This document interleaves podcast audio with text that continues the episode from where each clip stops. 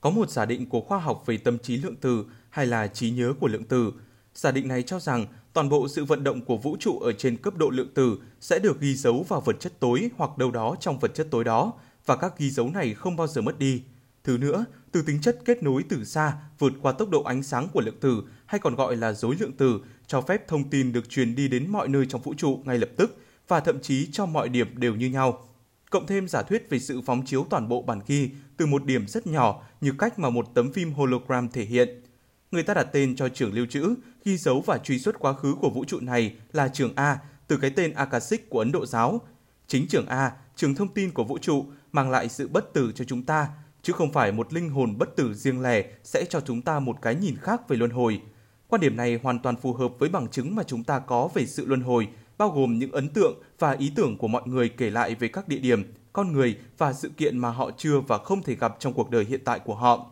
Người ta cho rằng những thông tin ấy là từ kiếp trước của người đó. Những kinh nghiệm tiền kiếp này có một số yếu tố chân lý trong đó, nhưng điều đó không đảm bảo rằng những kinh nghiệm đó thực sự đến từ tiền kiếp.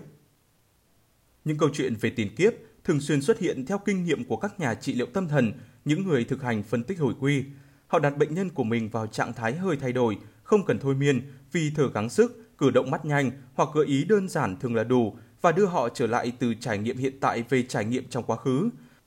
Điều thú vị là, và lúc đầu khá bất ngờ, các nhà trị liệu tâm lý đã phát hiện ra rằng họ có thể đưa bệnh nhân của mình trở lại xa hơn so với tử cung và quá trình sinh nở. Sau khoảng thời gian bóng tối và tĩnh lặng rõ ràng, những trải nghiệm khác xuất hiện, người ta trải nghiệm những ký ức ở những nơi khác và những thời điểm khác.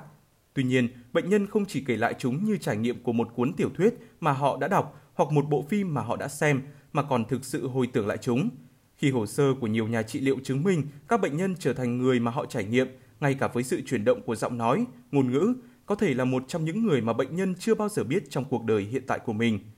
Những trải nghiệm được báo cáo bởi những người trưởng thành trong trạng thái ý thức bị thay đổi thực sự xảy ra và chúng cho thấy rằng chúng ta có thể tiếp cận trải nghiệm của những người khác cho dù họ đứng trước chúng ta hay ở xa và cho dù họ đang sống hôm nay hay đã sống trong quá khứ.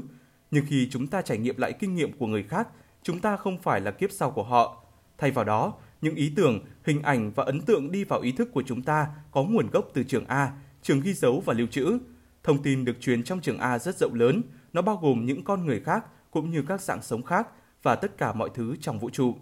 Khi ta chết đi, chúng ta không biến mất khỏi thế giới mà không để lại dấu vết gì. Tất cả những gì chúng ta đã trải qua đều trở thành một phần của ngân hàng ký ức chung của nhân loại để được đọc đi đọc lại. Đó là lý do vì sao đoán quá khứ thì chính xác hơn dự báo tương lai, bởi tương lai cho dù ở cấp lượng từ vẫn là điều chưa xảy đến.